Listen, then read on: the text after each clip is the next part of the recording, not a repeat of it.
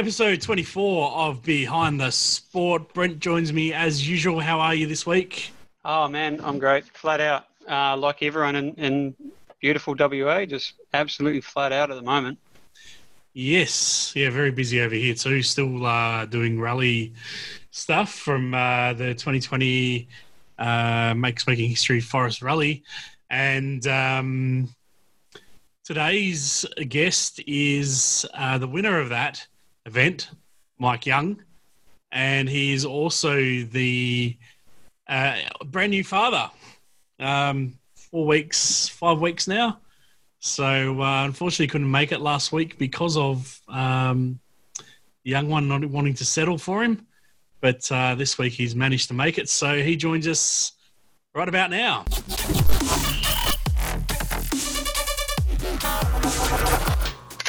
Thanks for uh, joining us today, Mike. How you doing?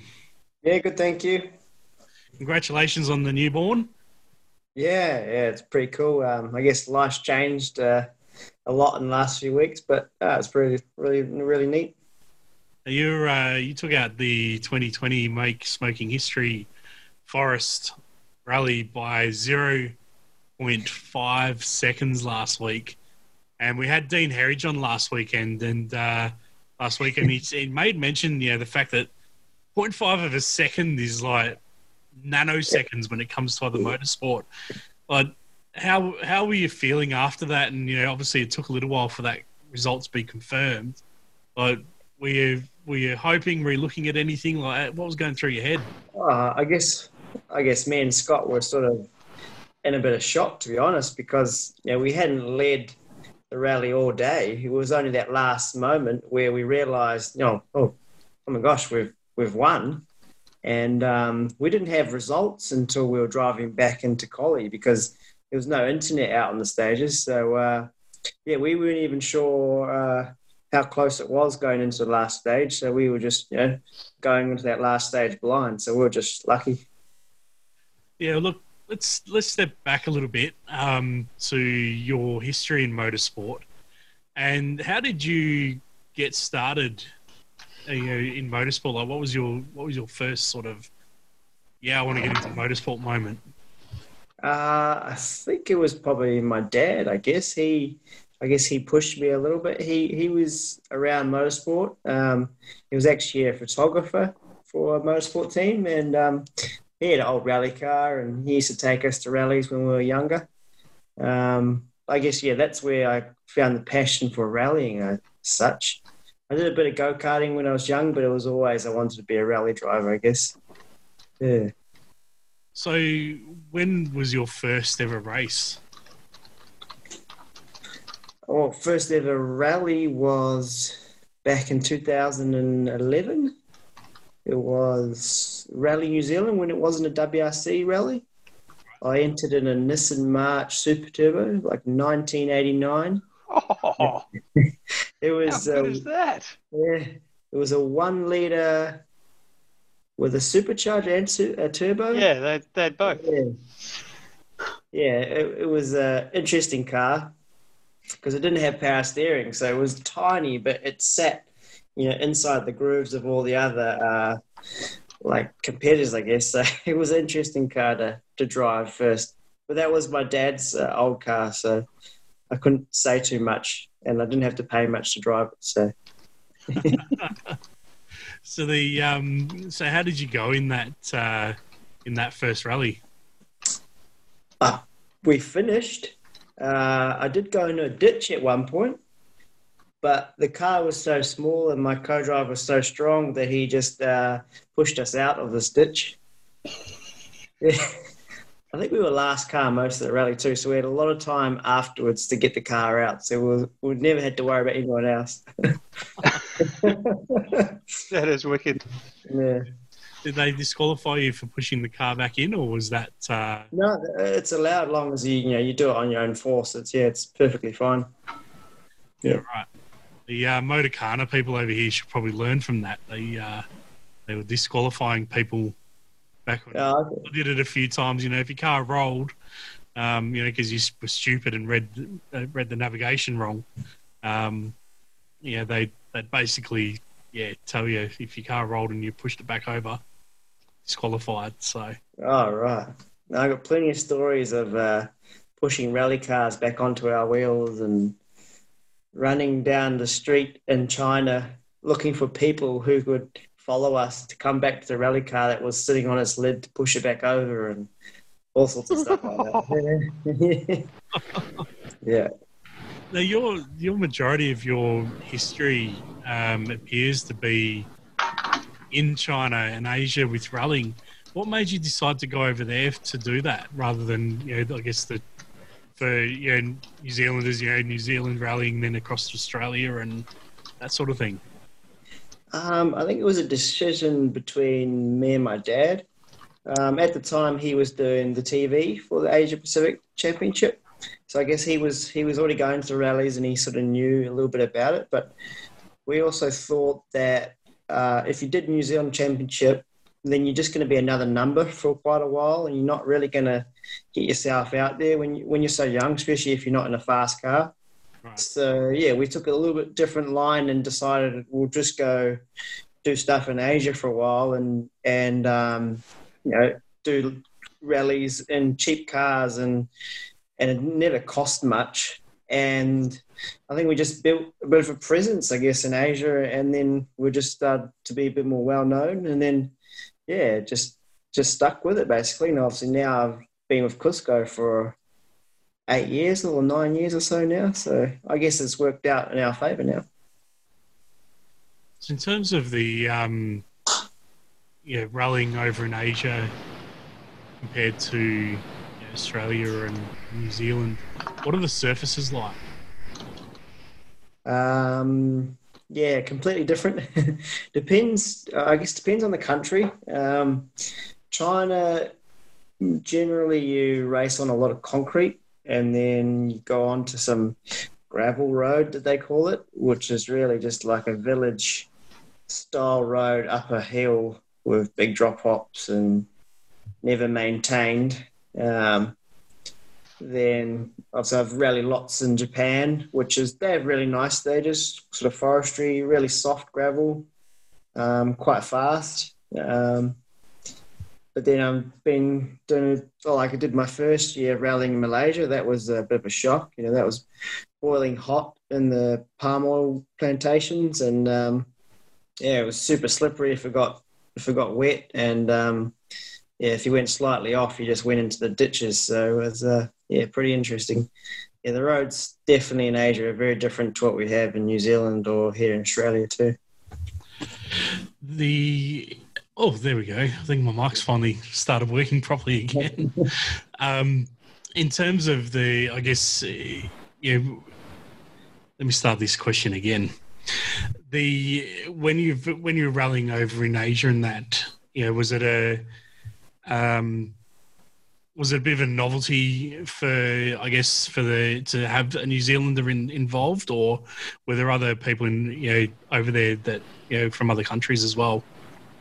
Uh, it's some rallies, yes, but I, I think in the past they've had Kiwis and they've had Aussies go to you know to Japan and and China. Um, but yeah, I guess there's not many of you when you do a rally in, in India or in China. You're usually, you know, uh, very alienated. Uh, I guess you could call it. Um, especially, especially in India, you're like, if they see you're a, a, white person doing a rally there, you're like almost like a celebrity to them, and, which is kind of cool. yeah. So do you do you have any sort of rock star moments, you know, from from India? or or any of the other you know, sort of rallies? Uh, well, uh, for example, in India, they, they had this super special. It was at a school, and um, not sure if you know Gaurav Gill, but uh, he's obviously he's an Indian guy. He's pretty famous there, and um, everyone wanted his signature. And uh, I think we'd finished the stage, and he and he's he's like, "Don't go walking through the crowd they, they will just they'll just go for you. You know, not not in a bad way, but they'll just want to get all these photos. I'm like, no, no, no, that's not going to happen. They don't know who I am. And yeah, I've never taken so many selfies in a space of 100 meters. It was, it was intense, just people everywhere, photos, photos. Can you sign this? Yeah, it was pretty cool though. Yeah. So when when that sort of happens, do you have a a bit of a moment afterwards to ground yourself back down so you sort of don't get caught caught up in those sort of moments, So you're just pretty chilled and you know, it's sort of just whatever anyway? I I enjoy it. Um, I guess it's part of the part of the game sometimes. Um, yeah, I like it. I always have time for people if they want a picture or uh, sign something, so it's all good. Uh, that, I guess they don't realize actually I'm not that famous, so uh, they probably just have this random picture on their phone now. Like, oh, who was that guy? No idea. Okay. when you um I, I, guess you know when you've you've travelled uh, a lot with your rallying um, have you sort of made? Um, oh, this. I'm just having one of those off days with my questions today. I don't know what's going on. Um, all, all, that time out in the sun on the stage, you're fried.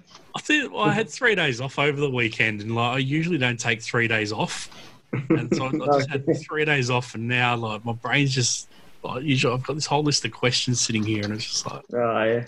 Can't even get them out. Um, logistically, when you're traveling, you know, do you keep a car in Asia and travel, you know, or do you move that same car, you know, to all the different countries? Like, how do, how do you manage that side of things? Um, so yeah, we drive for Cusco Racing, which is they're based in Japan. Uh, usually, what happens? So when we're doing the Asia Pacific Championship, they'll send out the container with two cars, and generally the first rally's in New Zealand, so it will go there. Um, both cars with everything in it tires, tents, all the parts, all the gear, all the tents, everything. And um, yeah, they'll basically, we'll live out of that container for the next couple of rallies. So we'll start in New Zealand, then ship to Australia or whatever the next rally is. And that will just keep being shipped around until eventually it will make it back to uh, Japan. And yeah. Okay. I'm going to hand you. Usually we do this a bit later. I'm going to hand you over to Brent. Um, and oh, I'm just going to get my head back in the game. I don't know what's going on here. Um, and yeah, Brent will go just yeah, Brent will ask a few questions that, and then uh, yeah, I'll jump back in and resume my line of questioning. Um, in the usual manner that I do things. So, um, Brent, jump in, mate. That's right. Don't worry about Shane. I think he might be pregnant. He's uh, baby brain. Uh, no, I've got. Uh, I normally ask pretty nerdy sort of questions, but I, I must admit, uh, even though I pronounce Subaru properly, um, I, I don't know a lot about rally. I'm not a lot from a rally background. Being even though I'm a Kiwi, it's just not something I did a did a lot of. Yeah. Okay. Um, but um, firstly, just stop being so damn humble. Like you are a rock star. We are. Um, you know, that's sort of one thing we try to talk about in the show is that people from WA and, and local motorsport people achieve so damn much, um, you know, just locally, and let alone competing overseas, competing around the world like India and Japan and China and New Zealand. And um, that takes so much more work than just t- turning up to an oval and playing footy on a weekend and getting paid a million bucks. You know what I mean? People don't yeah, yeah. get what it takes to be competitive at that level. Yeah, yeah, it takes um, it takes a lot. Yeah, like it does. You, you, you, it's not just having a bit of um, nous and, and support and, and, a network from rallying over the years, right? You got to be fit. You got to be smart. Um, you got to know the sport, and and yes, you have to be talented. You can't just get by on, on cash alone. That doesn't work. Yeah, yeah. Um, you, you realize that you just can't be, you can't be slow, but you can't be too fast, and um, yeah, you be especially doing rallies in Asia. Uh, you've got to be quite smart because you can't go flat out like you can in New Zealand or Australia, basically. Yeah. Mm. Um, so talking about being fast, I've got some questions along those lines. Um, so, Cusco, Japan, obviously COVID stuffed everything yeah. this year. So yeah. out of the seat for a little bit. Um, then come Forest Rally, and and you came out swinging. You had a heap of pace straight off the bat um, obviously came out good for you. How, how did you get so much pace so quickly um, was there any practice done? And if there's some pace for sale, um, where do you find it? Because I've got a good mate slash customer, Roger, that wants to uh, wants to buy some. Okay. well, yeah, basically, I had no practice, no testing of, of that car. I basically just stage one was going to be testing. Um, so, yeah, I went into deep end. I have driven a car very similar before, so it wasn't like I was completely alien to it, but I figured that uh, for the rally, it wasn't quite going to be a Sunday drive, but I didn't think I had to drive that fast so quickly. Um, but yeah, I guess I just leaned my way into it. Um, tried to get used to the car mostly. Um, I've, I've I found it going back to a car like the Subaru or Group N car after driving sort of AP4 cars for the last uh, three years. It's it's it's not as easy as I thought. Um, it's just such a big difference in, in the way that they brake and how easily they stop. So yeah, it took took me you know at least three or four stages to really get my head around that and well, and feel safe enough that I could actually drive fast again. So that's sort of why I sort of more stepped up the pace in those last couple of stages once I was sort of got used to things again, I guess. Yeah, so you just got your head around the braking and how it sat and, and moved. Yeah, because um, I, I just felt that if I was going to go any quicker, I was going to start, um, you know, breaking things or going off. So I just sort of, I guess, took my time. You know, I'm a dad now. I've got to be like more cautious and uh, you know stuff like that. yeah. Yep. Yeah. No, that that does come into it, but it doesn't. Yeah, there, there's always that discussion about, um, you know, like dads and does that factor in an age? I think there's actually a documentary about it last year, and it was around the supercar and the change in the field there with the supercar teams. A lot of them being young dads, and did it change things? And um, I think when you get to a level like you're at, where you're that professional with it, uh, you're that calculator that that comes out of it anyway. Yeah. Um, yeah. Yeah. It was a tricky um, one because when you don't drive a car before, you don't want to just, and I was leasing it too, so you don't want to just go flat out with someone else's car and then, oops, made a mistake, crashed it. Here's a big bill. You know? yeah. yeah, that's that, that's always in the back of your mind. Yeah. Um, so with you know, you talked about the R4 car. I don't know the categories in the cars very much, but I'm always getting told that the um, the new the newer P is it P5 cars? Yeah, yeah, yeah. So the newer, more modern P5 cars. Uh, R5, sorry. R5s, yeah. So, um, yeah. So what's what's the difference between there, the R5 and the R4 that you mentioned, and the um, more modern cars, etc. So yeah, it's it's um, R5s and AP4 car they call it uh, here. Um, basically, an R5 is uh, a rally car that's built by manufacturers, and they're 1.6 turbo usually and they're FIA approved. So all the parts right. have to be homologated. They have to, you can't buy very many parts from the shelf. You've got to buy them from Skoda or Ford or Citroen. Um, and then recently, AP4 was invented because R5 for people in Asia Pacific is just a little bit too expensive and you know, it's hard to get parts. You, you can't ship your engine and gearbox back to Europe every couple of months. So that was invented. So it's they're very similar, but AP4 is a bit more out of your workshop kind of style. Um, parts are cheaper, very similar style, 1.6 turbo, similar suspension, but you know you can go and buy parts reasonably cheaper. Yeah. Yeah, so once a homologated international car versus a local car. So I suppose it'd be like comparing a, a TCR for the circuit guys. It'd be like comparing a TCR car with a production, a locally built production race car. Yeah, similar ideas, slightly different, but not quite. Yeah, yeah. yeah.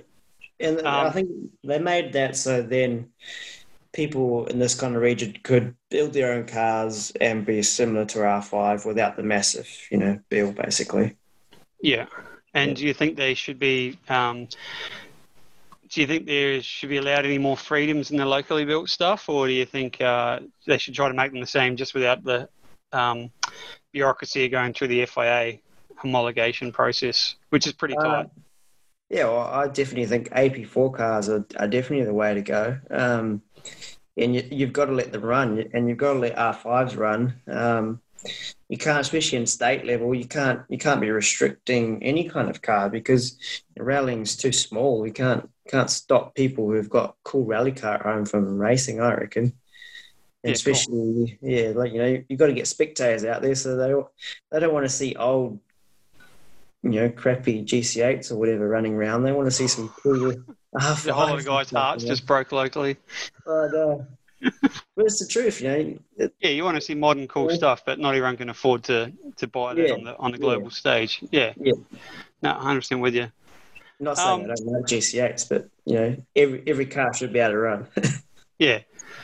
Yeah. Um, so, Cusco Japan, how did that all come about? Like, for, everyone knows who Cusco is, whether you're a circuit racer or a time attack guy or a rally guy or just a flexy fanboy on the road with funny shaped wheels. Like, everyone knows who Cusco is. How did that come about? Like, they're one of the OGs of, you know, Japanese tuning.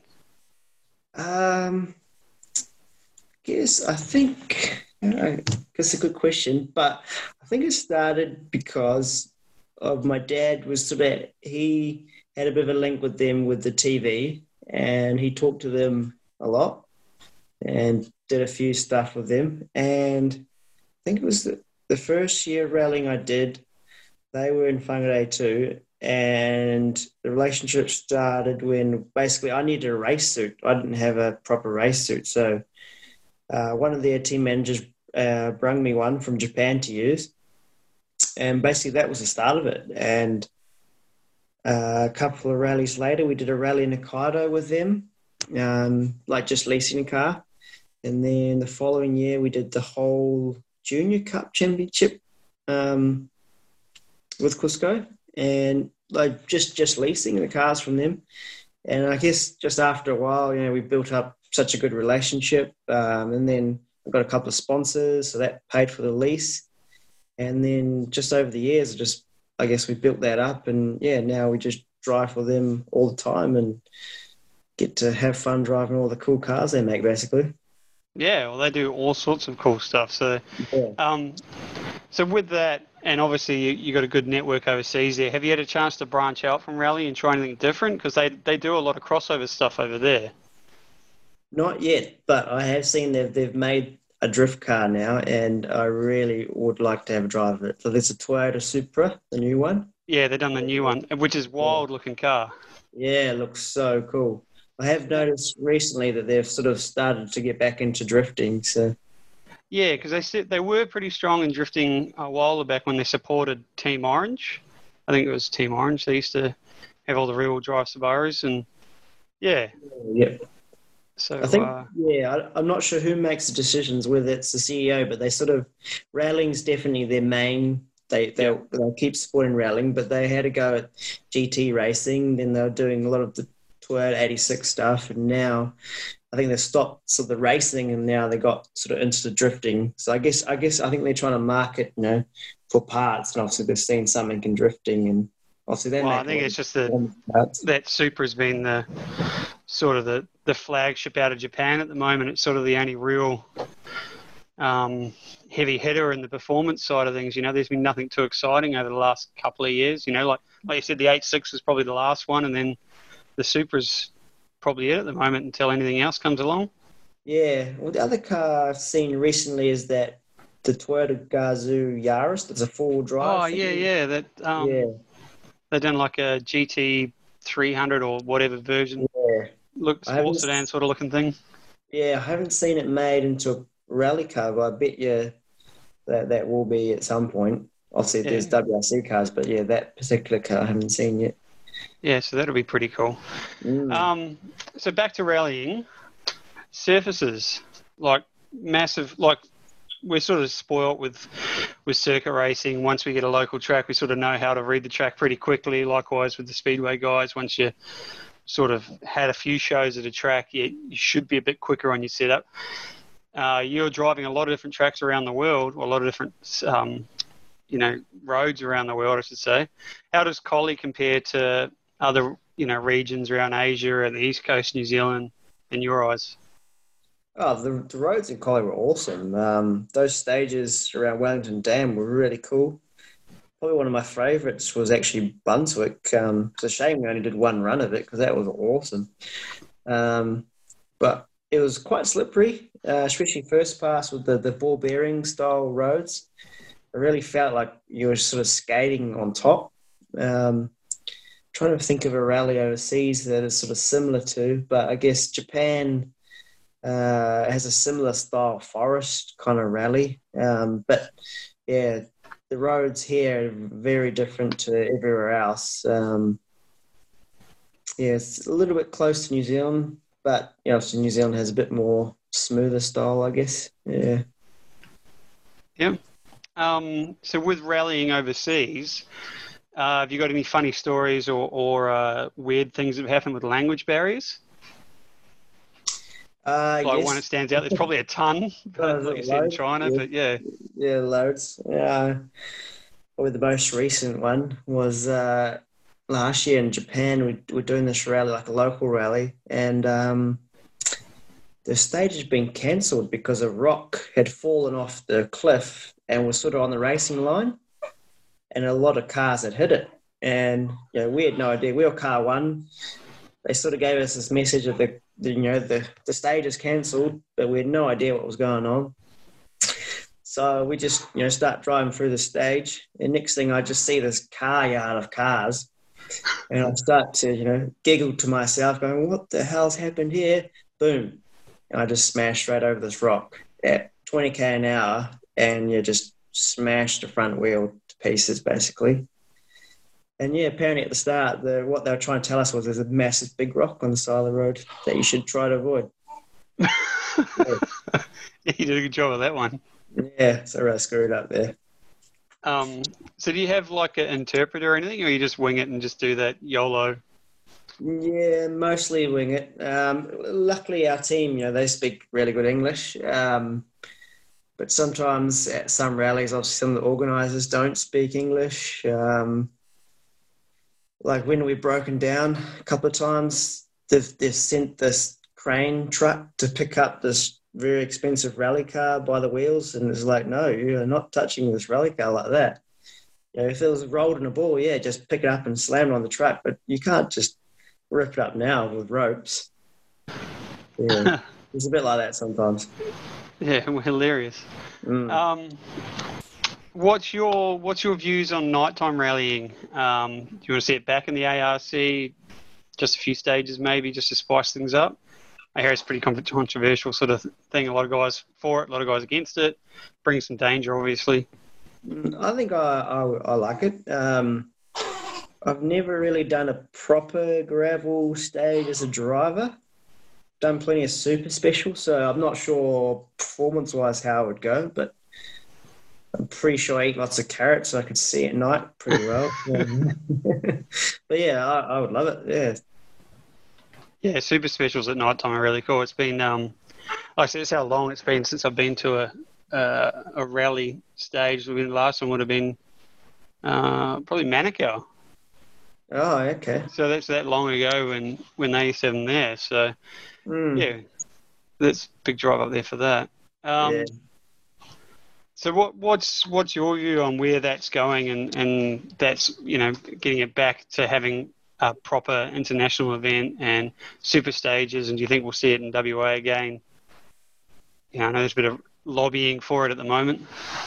Yeah, I I have noticed that this year we haven't done any night stages, and I think the next rally, um, I think the last stage might end or start at quarter to six, so it's not fully dark um, yet. But yeah, I'm obviously all for it. I think it's pretty cool, and I think it brings you back to the old days because I think they rallied mostly at night time. Mm. So.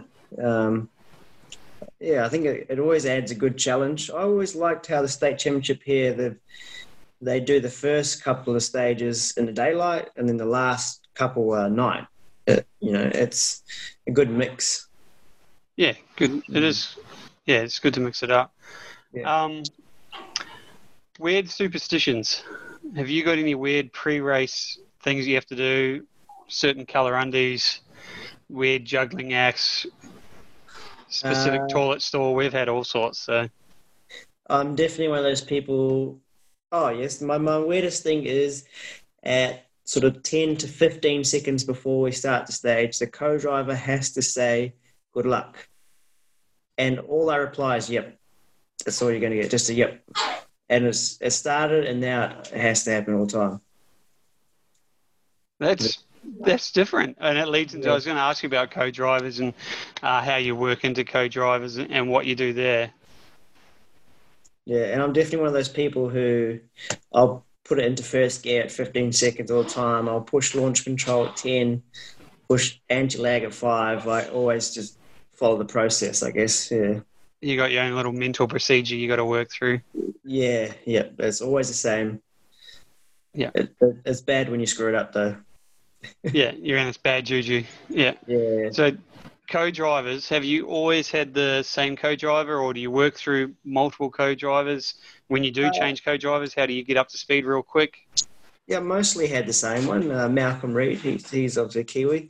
Um, but yeah, over the years, I've had a few different ones. Obviously, recently at Forest Rally, I had Scott Beckwith, which I've used before. We've done two, two or three rallies before that.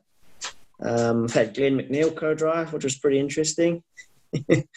um, but yeah, I, mostly it's been Malcolm, and I think the first rally we did together was 2013. So we've done a lot, a lot of rallying and a lot of trips away, basically together.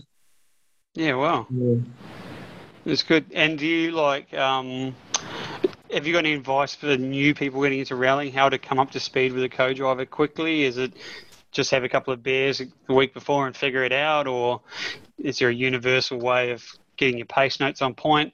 You know what I mean? Uh, well, pace notes is definitely the, the most important thing of between you and the co-driver, and, and especially for yourself if you want to drive fast. If those notes aren't good, then you know you're you're going to find out the bad way usually. Um, but yeah, definitely before a rally with a new co-driver, you've got to sit down, you've got to work out things, you've got to discuss lots of like how you want to receive the notes and and when you want them, and you've got to let them know about your own notes and what they mean and all the random little names you call stuff and yeah. Yeah.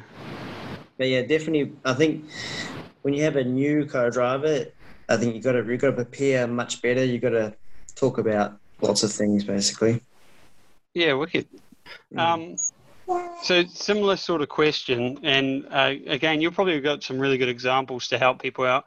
Um, you, you've been in the lease game a while. You've now, in a, you know, in a pro team, so you're dealing with different mechanics. Um, and one thing I'm not real great at, and Andy always gives me hell for it, uh, giving feedback of what the car's doing and how you like the car to sit and all be set up or you know there's obviously everyone has their own preference and alignment stuff and all that how do you give that feedback how do you get a get up to speed with the team and a mechanic quite quickly and um, is there any advice you got there because people getting into it they just don't know what the car's doing you know Well, um, lucky it's most of our rallies we have engineers and stuff. Um, but I, I would always say give them the honest opinion or the honest comments about the car. Don't don't give them BS. Just give them straight away how it feels, and if it doesn't feel good, then tell them because they're usually on your side and they're trying to help you. You know, help you go fast. So.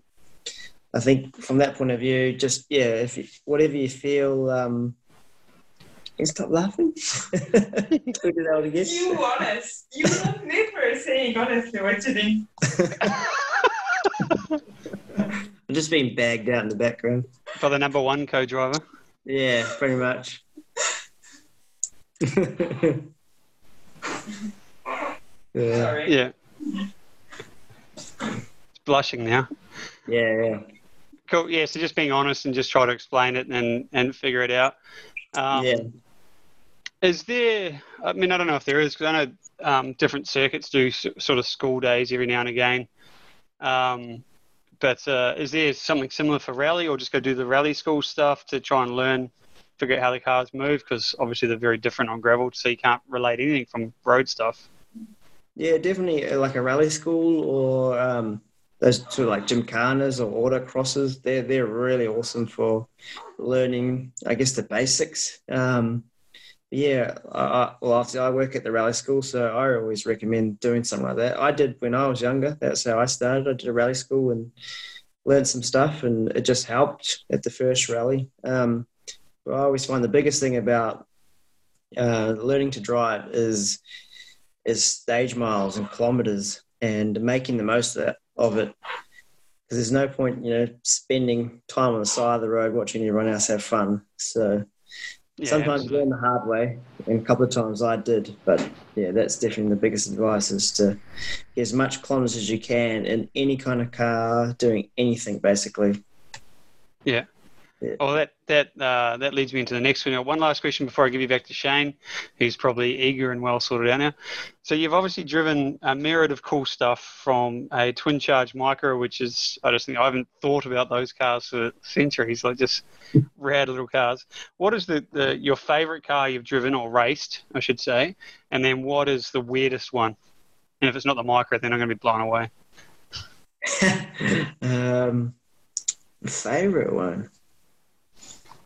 I think I'll have to say probably the Subaru Impreza or or the current AP4 car I'm driving is like Toyota CHR. They have, both have their positives. Um, but I think I was, went the fastest when I was in the Subaru. So that 2015, 2016 years, I was yeah, that it was such a cool car, really smooth, and you can just go absolutely flat out and not have to worry about things. Um, but I still like the CHR because that's pretty new and it's uh, quite exciting, and it's re- it's really uh, at the start of its development. So sort of COVID kind of ruined the whole this year, so we never really. I haven't driven the car since China, so and it's improved a lot since then. But probably the weirdest car, other than the March Super Turbo, is I drove one year in China a BYD. I'm not sure if you know what that is.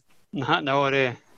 Well, it's a car, and probably probably inside your phone is a battery, and it's probably made by them. They um, they're massive producers of batteries, and uh, yeah, they they make cars in China. And I drove a um, a hybrid BYD in a rally once, and it was automatic. 1.4 liter with a load of batteries in the back. Basically, it was a Toyota Camry. Um, it was slow. Batteries were massively heavy. The rally was so hot that the batteries didn't work. So it was completely pointless. I had, had a co-driver who couldn't speak English. He didn't understand what left or right meant, and um, yeah. And every time I got the car sideways, it was like a pendulum. It was just left, right, left, right, and then you gathered it back up because the, the batteries were so heavy in the back. But yeah, I finished the rally, I'm pretty sure. And I think I won my, my class, even though there probably wasn't many people in it. But yeah, that was probably the weirdest thing. Oh, that's cool. Oh, I'm glad I asked because that's uh, Yeah. yeah. that's bizarre. But yeah, I'll, I'll chuck you back over to Shane. Um, thanks heaps. Um, talking to us, wicked. We're just so like uh, maybe real cheesy here, but we're just so lucky in, in WA to have so many rad people getting around that we can talk to that compete at a, at a massive level. You know. Yeah, no, Really cool. cool. You have to get uh, Glenn Macneall on next. He's got definitely plenty of stories. Yeah. I'll tear it up for you. Yeah. Good. You're on. So I think, um, yeah, finally got my head back in the game. I do apologise. I this I don't know what happened today. Um, I just had a look at that um, BYD car. Um, I first off searched for BYD car, and I was like, oh, these look really cool. And then I added rally car into it. Yeah, yeah, yeah. very special. Um, It was, yeah. I'm sure if a bit of development and yeah, maybe a little bit cooler climate and the batteries actually worked would be quite fun. yeah, yeah, they only worked for like five kilometers. It was like playing a video game. You had to save up the power and then use it when you could and stuff. Yeah. I'm looking Dirt 4. Funny you should mention games. Dirt 4 apparently has the BRD in it as well. So Oh, really? Yeah. yeah, apparently. oh dear. Now, um, speaking of computer games, you're in the uh, virtual FIA Rally Championship. How many stages of that did you enter this year? Uh, I can't actually remember. I haven't played that much, as much as I would want to. I haven't played as much as I'd like. Um, oh, you mean the APRC one? Yeah, yeah. Ah, okay. Yeah, I did that. Um, that was really cool. Um, I guess during the time there was no rallies on, so there was nothing else better to do. Uh, but yeah, it was quite intense. You know, I hated losing. I wasn't that good. Um, yeah, and especially when you face other people, you tend to make more mistakes. It's not as easy as real life. what sort of setup are you running there for your virtual set for you for your sim I racing? have a, a Logitech, the G29 with Oh, yeah, uh, like been a. Yep. Yeah, it's a pretty average one. And then a play center seat with, yeah, sits in my lounge. Yep. That's I won't, I won't show you what I'm sitting in then. Okay. That's why I look around and look at the screens all the time. I'm just looking at the videos of your um of the BYD car. Is that your co-driver next to you on one of the photos? He's like 11 foot tall. yeah, yeah, yeah, He's massive. yeah. It was basically my translator. I think. Um, have you have you seen the uh, racecraft setups for for simulation rigs? Yeah, I have, yeah. I- I would love to have one of those. Uh, No, just go buy one. It's fine. Yeah. Jeff I can't. I feel- I feel like I could buy a rally car for the same price. That's the problem. I sold one of my cup cars to fund this one. yeah. Um, so the the 2020 um, make smoking history forest rally, and I, I keep referring it to that because we were involved on the media side, and I should really call it its full proper sponsored name. Um, how did how did you go about getting into that? Because I know the, the biggest story on that day was that your testing, you know, as you said earlier, was basically in the recce, and that was it. That was your that was your introduction to the whole event. So how did that actually come about? You getting into that that seat? I guess such a last minute. Um, well, I guess because of COVID, you know, I hadn't been doing any rallies, um, haven't been able to go away, and you know, I'm one of those people who hates watching everyone else have fun. So, so when that rally came up, you know, I sort of talked to Dean about what we could do. Um, also, my co-driver Scott was really keen about it. Um, he, I think, has some memories from old WRC rallies from the past, so. Yeah. I think he was really keen. He knew the stages were going to be nice. Um, and I think he grew up somewhere in that area. So he kept pushing me, and I was like, oh, should we do it? Should we do it?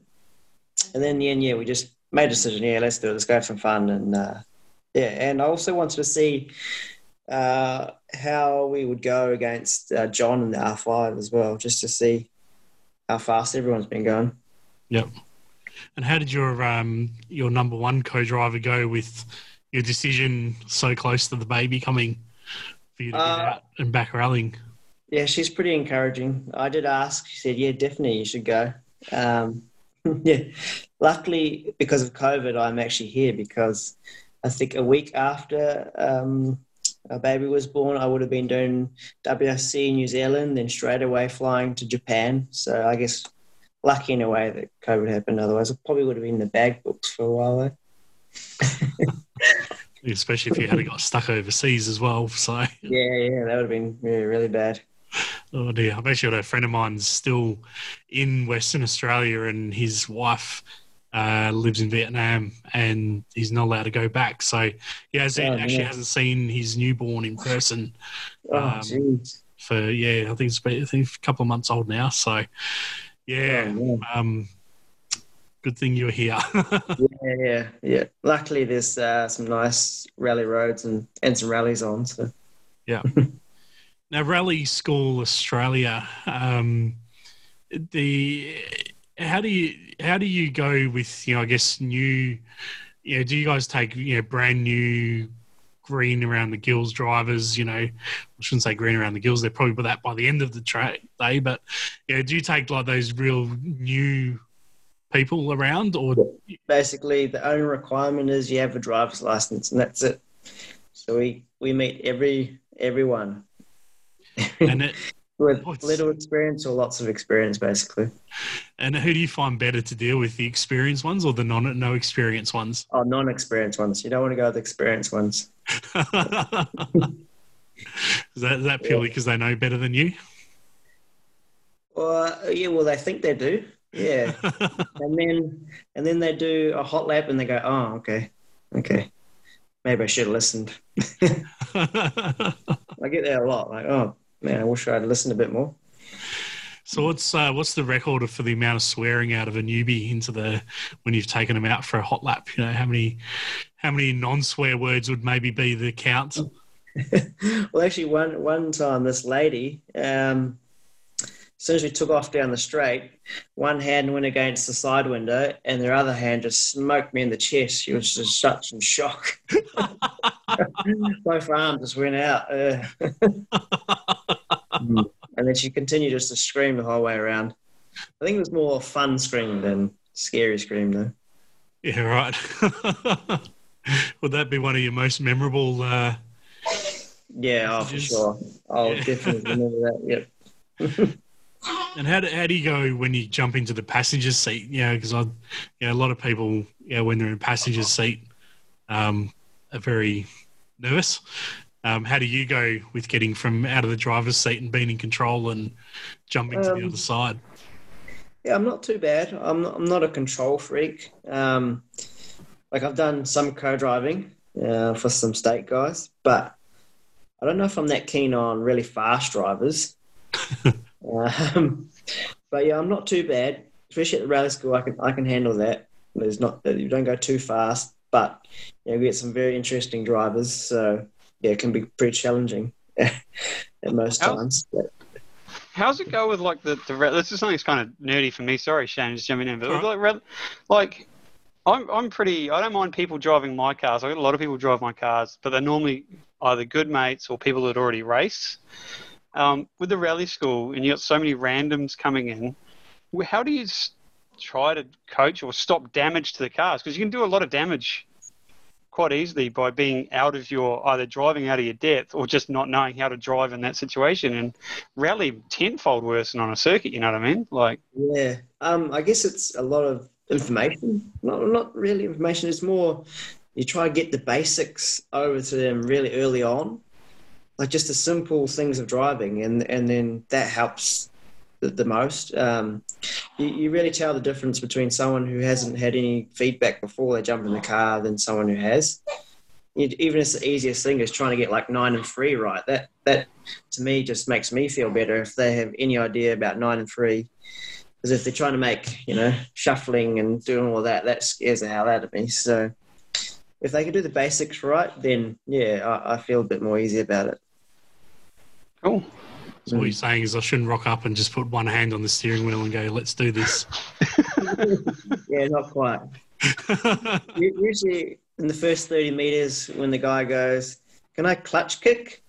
Uh, and then I go, "Oh, okay, it's gonna be fun." yeah. You did- what what about drifters? Do you get drifters come out? Yeah, a little bit, a little bit. Um, and they're usually quite good. Um, once they get their head around a full, because the rally schools all full drive cars, um, I guess so they're used to you know a little bit of gas and the, the rear steps out. But if you do that in a full drive car and gravel, it just it just does a big understeer. So once they sort of get their head around that they you have to use the brake to make the car go sideways, then they're usually pretty good. Yeah. The um, the other thing you've had a bit of an opportunity to do recently was Power Play Perth up in Joondalup. Um, Dean was telling us all about it last week, and and that, and uh, I believe you've had a bit of a run up. Yeah, I did last night. It was absolutely epic. So cool. Yeah. Yeah. Oh, Yeah. I can't wait. Yeah, luckily I've, I've driven a BYD, so I kind of understand how to work. They have a Uh, red and white one specially for you. yeah, yeah, yeah. No, I'm used to that now. no, it's really cool. But it's it's it's just enough sideways with enough grip to you know, have fun, but without sliding out too much. So it's yeah, really cool. I believe there's a bit of a ramp section, and so it's not just flat. Uh, yeah, you have to go up. It's basically two story. Um, the coolest thing is since you go up, you must come down, and there's a corner at the end of it.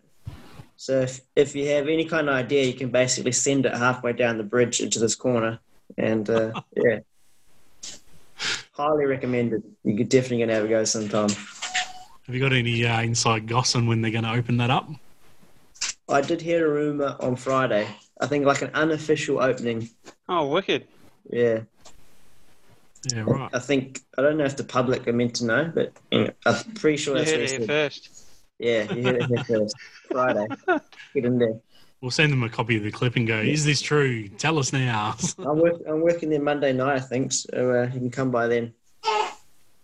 Monday night. No, we should do our show from there next week. Yeah, absolutely, man. That'd be cool as. Yeah. Although, oh, you know, actually, our, our guest we probably shouldn't have on next week in public, but um, it's Gup.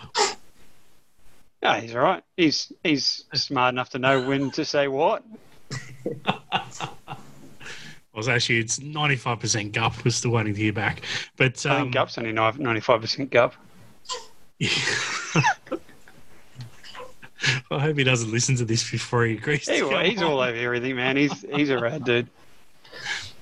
So look, um, last last week um, we sent out a, an email to a few people just to sort of ask, you know, anyone had some questions uh, for you, and um, this one we ended up asking Dean, and we'll ask you as well because it was originally meant for you, hmm and um, it, it came from someone at the rally. And it was basically, is it true that the deputy clerk of course for the 2020 Make Smoking History Forest Rally is one of the better looking men in the sport? I have no idea. I don't even know who the deputy clerk course is. It was Justin Hunt. Ah, Hello.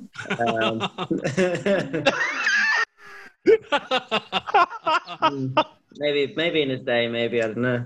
Maybe this day. Oh. it's like a polite way of saying he's got a face like a shoe. ah, Justice cool. He's doing his job. Obviously, that question came from Justin, but uh, oh, Jesus. oh dear, I don't think I'll let him ask any more questions ever again. But yeah, we've had a good laugh on that one. So now, over your um, rally career, um, who's been, I guess, one of your, or you can na- you can name as many as you want. You know, your biggest uh, supporters in terms of you know getting you out there and um, you know obviously um, you know, your, your main sponsor, but you know outside of your main sponsor, you know who, who's been people that have been involved to get you there and keep you on track as such with with your motorsport career. I, I'm being hinted at.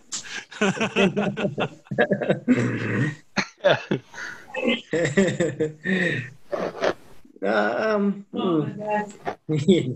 uh, I think, well, from a driving point of view, it's probably been uh, Glenn Macneall. Um, he's always been into me about you know driving well and you know doing doing a good job. Um, he's probably been like I've never had uh, like a, a good rally driver giving me tips on how to drive. So he's probably been the only one who's ever been, oh, you should you should brake a bit more like this, or you should do that in the rally car. So he's probably been a big help. And yeah, lu- luckily last year he co-drove for me for one rally, and um, yeah, it helped a lot actually.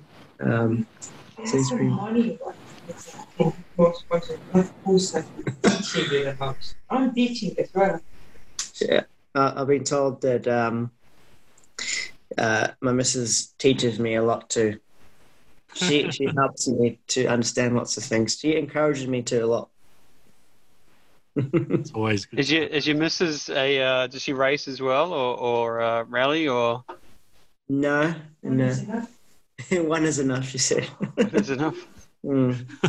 She probably wants to. in terms of um, it's so, so one of my favorite questions to ask is uh, if you could have sitting next to you in the car or you know you know in your ear in a headset you know, guiding you, giving you tips, or you know, coaching you. If you could have anyone, any person from any motorsport discipline, you know, driver, team manager, you know, whoever, uh, being essentially your teammate, who would you want that to be? A teammate or like a someone to sit in with me in the car while we're driving? Either one. Either one. If you could have Uh, anyone involved with you in your motorsport career from any era, any discipline to help you out, who who would you want?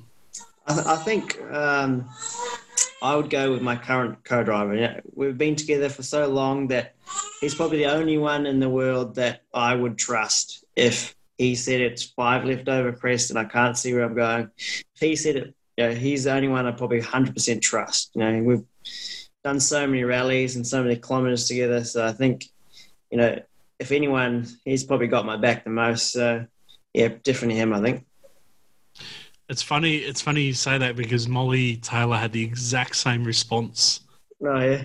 and it's um, yeah, it's I think it, that that co-driver thing. Yeah, as you as you're talking with Brent, you know, I guess that is the yeah the trust you have to have in that person. Is Yeah, immense. as a rally driver, you can't go fast without a co-driver. Um, you can't just watch the road. You've got to, you know, the only reason we're going fast is because we're getting pace notes from the from the co-driver. Otherwise, you know, we'll, we'll just end up in the trees eventually when we make a bit of an error.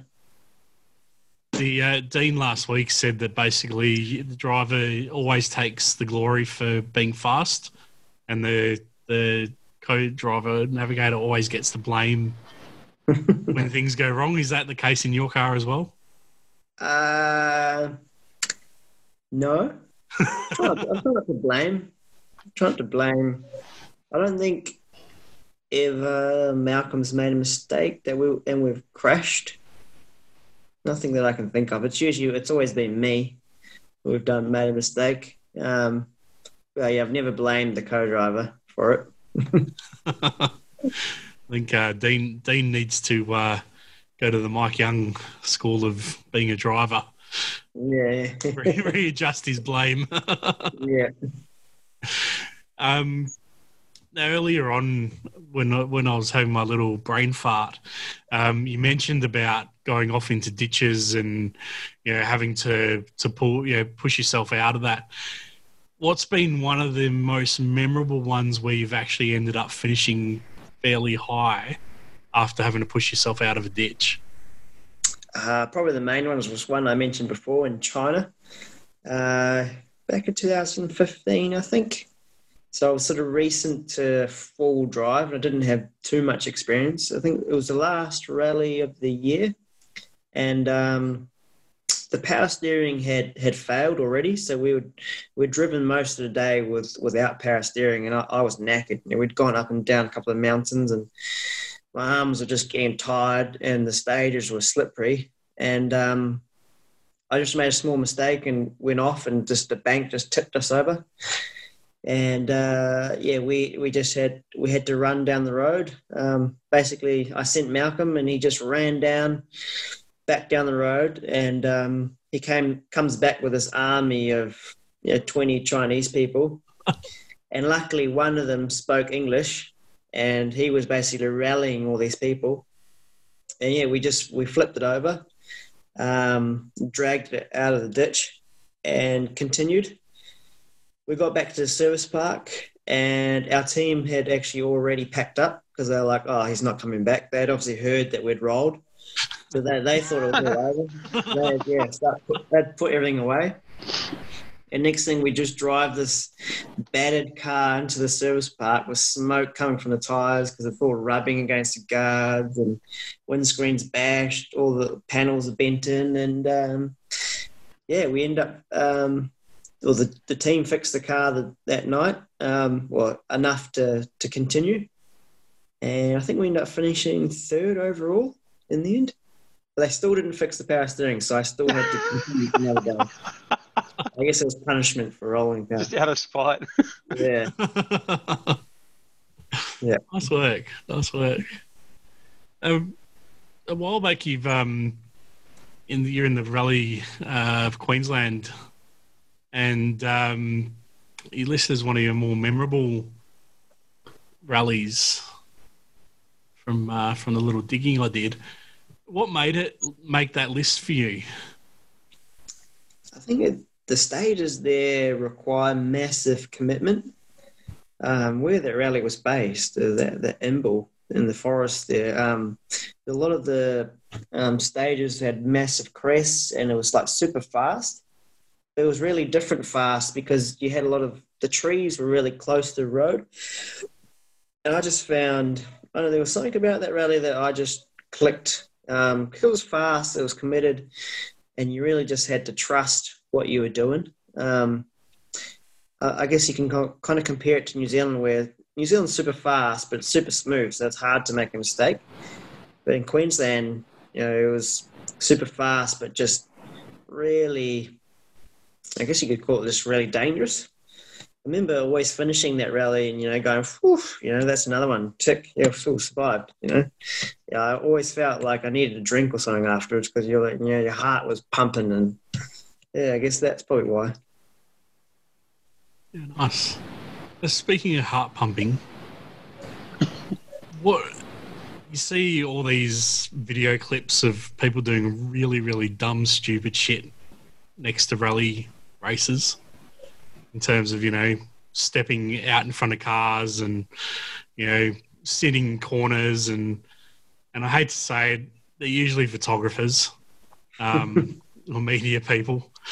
Um, and there was some dumb shit that I saw in, in footage we captured on the weekend. Um, have you ever had one of those moments you've come around a corner and just faced a photographer or someone where they shouldn't be and what went through your head? Yeah. Uh, yeah. Indian rally. Loads of people everywhere.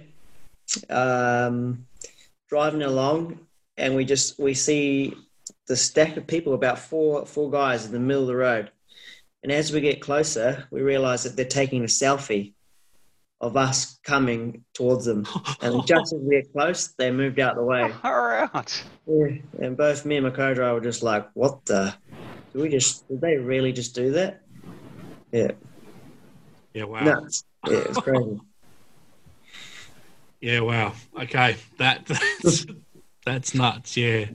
It's taking the selfie just, to a new level, isn't it? yeah. I look at, you see some stupid stuff and, well, the the FIA's done a pretty good job of putting together a media video, you know, basically to tell media to stop being stupid.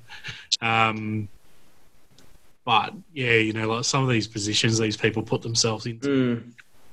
I, I, I just couldn't imagine, you know, being in your position driving, you know, that fast with so much, you know, having to concentrate so much on what's going on in the car and coming around. I actually find that if they're not actually on the road, that you you barely notice them. It, it, it depends how fast you're going, I guess. But yeah, I, I can't really think of a time where I'm like, oh my god, that that photographer was in a stupid place. You, you just sometimes so zoned into the road that you just you don't even know what's on the side. You just see like a flash of green of their vest or something. But yeah, I, I barely notice it. Only times I notice is if if we're at a junction and, and they've parked a car close and I think, oh, what if I'd lost the brakes there? You know, that, that, that kind of thing I think about sometimes. But look, Brent, have you got anything else? Um, yeah, I did want to ask a couple of questions because, and I asked Molly the same sort of questions, um, mostly around. Like, like I told you at the start, I don't have a massive amount of knowledge or understanding of, of rally. Um, you know, I, I, think I volunteered at one at Raglan when I was a kid, and you know, went to Manukau a couple of times when I used to live over there. But um, one thing I do watch a bit on TV or on on um, YouTube is the um, Rally Cross. Mainly because Subaru did such a good job of, you know, um, making it really glamorous. That you know when they did that little mini series on the on the US stuff. Yeah. Um, I know we sort of have the autocrosses and that over here, but how come we don't have uh, rallycross like on that level with like these really psycho sports sedan style rally cars on steroids and it's just a cost thing, or it's just it's just not a driver. We're so in tune with rally. And second part of that question: Have you had a go at it, and is it something you want to try? Um, yeah, I think I think if you talk to any rally driver, they they would want to have a go at rallycross, and I think rallycross is pretty cool. Here and in New Zealand, I'm not. Sh- I get, I don't know what it is why it hasn't worked because both both countries have tried. Yeah, Um, I don't know whether they just never found the backing. They never found the money to to to spend that crazy amount of money you need to make a really cool rallycross car, um, or, or enough or enough people to spend that amount of money. Um, I guess that's probably why it just never took off. Um, because you see in America and Europe, and you know, the rallycross is huge. And Yeah, it's also it's easy to promote because you can go to a stadium and people can come watch, and they don't have to travel out to the forest. So Yeah, and that's I think that's what I like about it because like I'm always and now you're a dad, you're gonna start thinking about, you know, what's gonna happen in twenty years time when you your kids are, you know, starting to be at the level where they could be really competitive and make something out of sport if they don't turn out playing golf, which I hopefully they do, in my sake. Um, but like rally, like so the reason speedway still works, right? Um, and and really the cars haven't changed in a long like they've got better and better, but it's still the same style, right? It's because it's a Yeah. show. It's four hours. It's all in front of you, and it doesn't stop. Rallycross is the same. It's rally cars on steroids. It's door to door, and it doesn't stop, and it's right in front of you. You know, it's really friendly for the consumer. mm, Um, and that, I think, yeah, because to go like up to Wanneroo and watch racing for a day in the sun, it's you've got to be a real diehard motorsport tragic to do that locally. Rally wise as well, you have to be a real diehard rally fan or know someone that's there racing to to spend four days away following. Yeah. And it's it's getting harder and harder because people cram so much more into their lives these days. yeah, yeah, that's a good point. People aren't that keen to drive three hours down to some random town to watch a rally in the forest. So Yeah. that's why I don't understand why rallycross hasn't actually taken off. Yeah, because it's cool to see. And like, if you're into rallying, driving that three hours, that's that's your pilgrimage. But then once you start having a family, and if you know you have to work Saturdays or one, day, you know, it starts to get really hard to do that sort of stuff. Yeah, hard. yeah. Um, I definitely would like to have a go sometime. I almost was going to have a go in Sri Lanka once, but then they said I wasn't allowed to because I didn't have a Sri Lankan license, which I was pretty gutted about it too. Yeah. oh, that sucks. Mm. Uh, and I was going to ask about EV vehicles, but because obviously the the new Extreme EV and the EV Rallycross stuff looks really rad. Look, The way they produce the power is cool. Um, but then you're you've been there and done that already with your um, BYD stuff. You you've Yeah, already the first, first person to complete a FIA rally in a hybrid rally car. Is that so? Is that the fact? Like that's true. Fuck yeah, yeah. hmm So there you go. So you've started off like Elon Musk should be hitting you up with a couple of Model Threes. I've got that much experience. Yeah. yeah. So, but see, that's cool. That's what I mean. You're so humble, like, but you're like legit, like as far as a groundbreaker. 2000 was it 2015? You said 16, something like that. 16 was it? I think. Yeah. Yep. Yeah. So there you go. First person to do it. Use a hybrid. That's that's one for your mates with the Teslas, Shane. Yeah, the Gemtech guys should uh, get, Yeah. in, get in touch with Mike, I reckon, and have a chat to see what they can do about sorting out their rally car. Yeah. oh, dear. That's really cool. No, cool. Yeah, I was going to ask that, and um, obviously sort of close to rally, but Targa stuff. What, what's your any any uh, future there? Uh, I would love to. Um, I've never actually driven uh, rally on tarmac ever. Oh wow.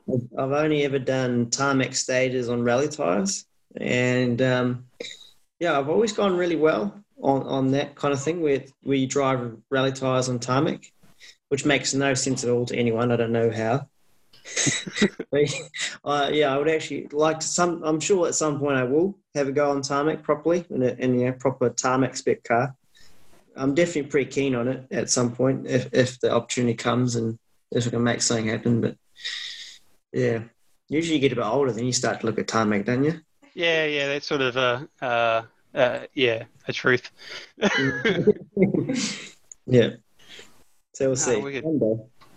no, cool. Yeah, well, maybe uh, maybe we can get those Chinese hybrids over here and uh, you know recycle a couple of Camry hybrid taxi cars and take Yeah. it to the Teslas. We'll make a make a series of it. So that's what you'd want to. So that's what you'd want to get uh, hold of Cusco and get one of the Supras over here for that because they, like, so uh, Targa. There's two rules that you either need the most powerful, fastest outright car you can find, or the lightest and most nimble car, and meet halfway in between. So yeah, that's where you either got the Lotuses killing it, or you've got the GTRs killing it. And Yeah, the Supra's true. the, the new version of the GTR, basically. So Hmm. Yeah. Well, Cusco makes some pretty cool cars, so yeah, there you go. sure I'm out of favour at some point. Yeah, and and like it'd just be cool to see, and uh, you know the market for Supras here looks, uh, you know, I'm starting to see them daily driving around now, so Yeah, it's, Yeah, it's definitely cool. popular. I'm Yeah. starting to. Um, well, my dad has sort of floated the idea of more the off-road rallying. That's Yeah. sort of like you know Asian Fink cross-country. and yeah, yeah, yeah, obviously like the Dakar style, but yeah, there, there's actually quite a few rallies um, in Asia. In like yeah, a so long distance, Yeah, yeah, so like in a production ute or a Yeah. something like that. Yeah, okay, Yeah. cool. because that's That'd be know, no one's really gone down that path yet.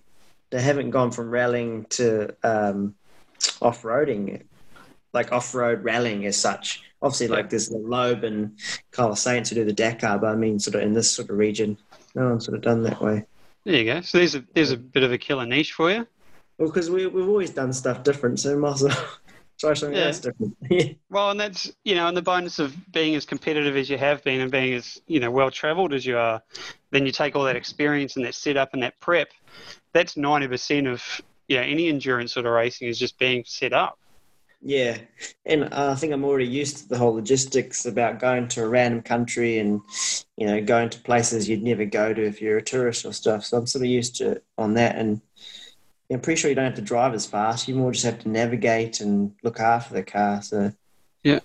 it's to be continued. Watch this Yeah. space. Let's see. So we need to we need to hit up uh, Elon Musk and get a cyber truck for you, so you can be the first EV rally driver and an off-road race win Yeah, with solar panels. with solar panels. There you go.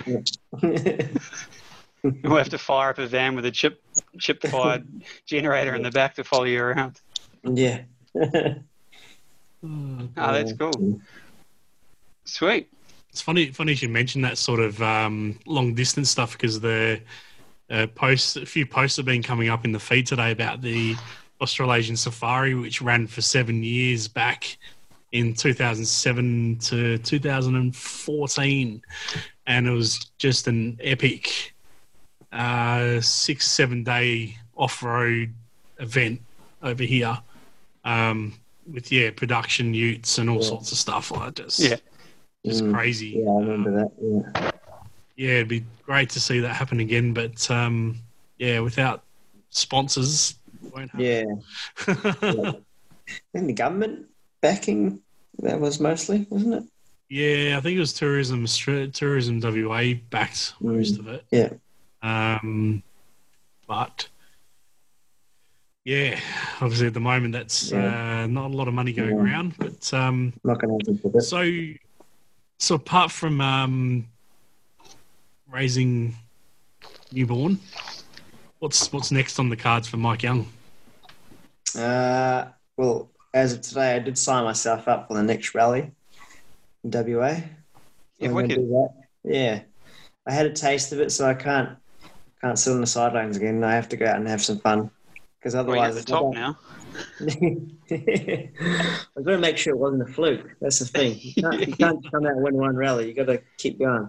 So yeah, that that's next. Um, because otherwise, there's, there's not much happening. Because obviously, all my rallies are usually overseas. So yeah, and I obviously living in Perth, so we just just got to make do with what's here. Yeah, and you got to keep in the seat. You know, like obviously that'll bode well for getting back in, and you know, when Cusco Yeah. will get up to go again, you need to still be match fit, so to speak. Yeah, uh, yeah, it's that too. You got to you got to keep driving, but also you got to keep keep your name going. You know, you can't keep posting throwback Thursdays for like two years until COVID finishes. So you got to you know, keep trying and you know, get some new kind of pictures of something to post on, on Facebook. Yeah. So speaking of that, like obviously you've got a huge uh, network of, of other drivers that you've met around the world and that sort of stuff. Is um, is it just like us in WA we're really lucky to still keep racing, or what's happening overseas? What's the news? Are guys driving, or are guys? Is it really struggle town like being locked down in Melbourne sort of deal? Um, look, I've seen some stuff. Uh, I've seen WRC is, is going. Uh, New Zealand Championships not this year. Same same as like the ARC. Um, I've seen in New Zealand they're doing some local rallies, so people are still trying to get out there and doing as much as they can. Um, I haven't seen people not doing stuff because I don't know whether it is they haven't done rallies or they're saving so much money because they can't go on holiday, so they're still spending money on rallying. Yeah. Yeah. Yeah, no, I agree. We, we actually talked about that with a um, a mate with a workshop just yesterday, where um, WA's booming because we're sort of COVID free-ish. You know, we've sort of kept the borders closed. But then what's happening is because no one's travelling, they're spending tenfold. You know, no one's going to Bali for the weekend with a family. No one's going Mm. over east for a wedding or for business or whatever, or going to you know out out of the country. Um, no one's chasing the Formula One around Singapore, etc., cetera, et cetera. So they're staying home and spending money on their boats, their cars, their toys, their Yeah. caravans, their Yeah. fixing their cars and houses, and so everyone's just flat out. And like like we are, just flat out. There's got stuff everywhere at the moment. Mm. Yeah, I think that's the thing. People have just been able to they got extra money now to spend on on on their rally car, their race car, or, or whatever it is. So, which is, I guess, good for us. Yeah, Because uh, in the last state rallies, there's been heaps of people entered, like way more than usual, and people you haven't seen out in the past before, which is pretty cool. yeah, it's cool to see new cars out. Mm. Um, and I'm not sure where it is, but there's uh, still got another guy who's got an old. Oh, he's going to kill me. I think it's an old Corolla, but I think the rules have changed or freed up around the older stuff, so they're allowed to pretty much go a bit full ham with the modifications. So I think maybe that's encouraging a few more old school dudes to come out that like the era of you just build something at home and go thrash it, whatever it is, with whatever engine combo you want. yeah, yeah. You're not thinking of John London, are you? Nah, another guy. Um, yeah, with a what's it like a KE or what we would have called a KE thirty. I don't know what they call them over here. Mm. Yeah. Okay. So yeah. But no, it's cool. Mm. All right. Well, I think we've come to the end of the episode. Um, Gone over an hour again. That's all right. It's not nearly what three hours we had with um, Mark Sutton. Yeah. Um, we couldn't get a word in. That was that was quite entertaining. Oh, he is. He's just an OG. You know. yeah, no, no, lots of good stories out of him. Um, What about Dino? He can talk as, talk as well. yeah, yeah. Oh, look, you- we could. Dean was gold actually. Like he was. He was really cool. He just put the mouth, microphone in his mouth and he would just talk, talk, talk, talk. And I, Yeah, yeah. What I liked about Dean is he he he confirmed and cemented that uh, Subaru's pronounced Subaru. Only in one place in the world. yeah. Yeah. I, Little- I'm a little Kiwi, I actually like. I actually like Subaru. I think it sounds better. Subaru. Yeah, it does. That's how it's supposed to sound. Subaru, Subaru. Yeah. oh dear. Um, any, anything you want to mention before you, you head off? Any any last thanks to anyone or Uh, besides the number one supporter? yeah, thanks to my number one supporter. She's really, uh, really helpful. Hopefully, she can hear me. I thought you were going to say the beer farm for a minute. I think is that what you had us? Oh dear. no. All right. Well, um, thank you very much for jumping on. Um, appreciate the time, you know, with a newborn, uh, to to actually, yeah, take this time out and chat with us. And um, yeah, hopefully next race uh, you'll be up there again. Yeah, hope so. Yeah. was- Thanks, uh, Thanks for having me, and um, yeah, hopefully the next rally goes well. Um, yeah, I don't want to make it uh, look like a fluke, so I got to keep pushing hard. Yep. and uh, yeah, might uh, might bump into you up at Power Play one one week. Yeah, definitely, you got to come up. It's pretty awesome. Yeah, absolutely. Have they got double cards? Like you know, like what for? So you can take a little kid with you. No, it's only single ones. Yeah. Okay. Yeah. And I think I think you have to be separate. You can't have uh, kids and adults racing together. It's got to Yeah. be just one or the other. Yeah. Oh, good. Yeah. Cool. Yeah, no, I can't Brian, wait. You're going to actually have to race against proper people. Yeah, no, not yeah. only the little kids. Oh, hopefully, they, yeah. I got to got to have a crack. My name's still on the well, I might still be on the board in Darwin, so I've Oh, got yeah. cards there. Yeah, There's all these like special settings. There's like like three or four settings with how fast they go. So yeah. yeah. yeah. You'll have to tell us how to off air how to get to those and change them. Yeah. I think there's a controller. You guys. Yeah. Alrighty, well, that uh, wraps up episode 24. And uh, yeah, next week might be Gup, might not be. We'll see who turns up